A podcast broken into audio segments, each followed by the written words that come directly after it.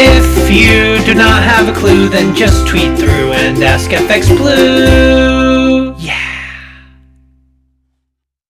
Hello, it's Wednesday the 23rd. I'm FX Blue and summer's back.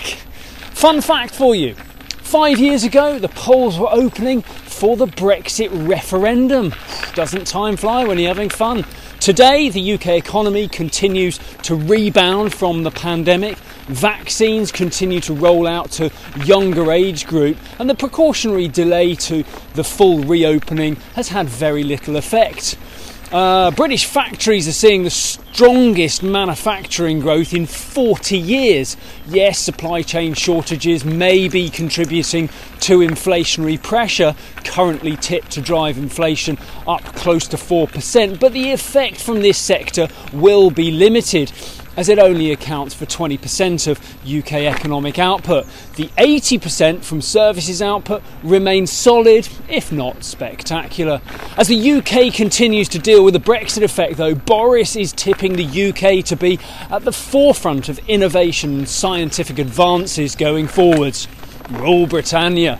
But we have furlough to deal with before any of that good stuff.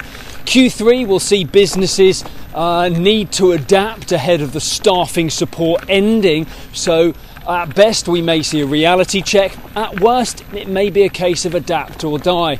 But ahead of this, employment market uh, remains pretty strong, with many businesses still reporting difficulty in hiring.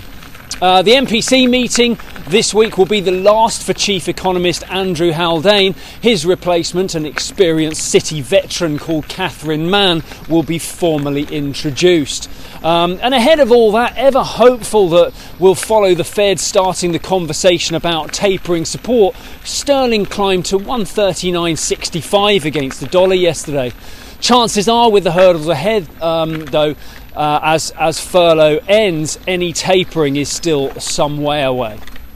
Uh, so Powell's been on in a US Senate testimony. He acknowledged that the economy is rebounding well, and he's re- he's balancing uh, between early stage recovery and rising inflation, which he still believes will be transitory. Uh, the Fed has been surprised by the pace of inflation, uh, but they expect it to pull back just as quickly once supply chains even out uh, and that gap between supply and dem- demand falls back to normal. Um, he doesn't believe, good morning, uh, that the virus has been defeated uh, and it still therefore presents a risk. However, the widespread vaccine uh, availability and the higher than expected take up added to all those trillions of dollars of stimulus has had a positive effect that the Fed was expecting. The dollar index pulled back to about 91.65 and euro dollar rose to 119.55 as the market may be positioning itself ahead of a little hope of positivity from the Bank of England. Right, that's it from me. Have a wonderful day. Join me again tomorrow. If you do not have a clue, then just tweet through and ask FX Blue. Yeah.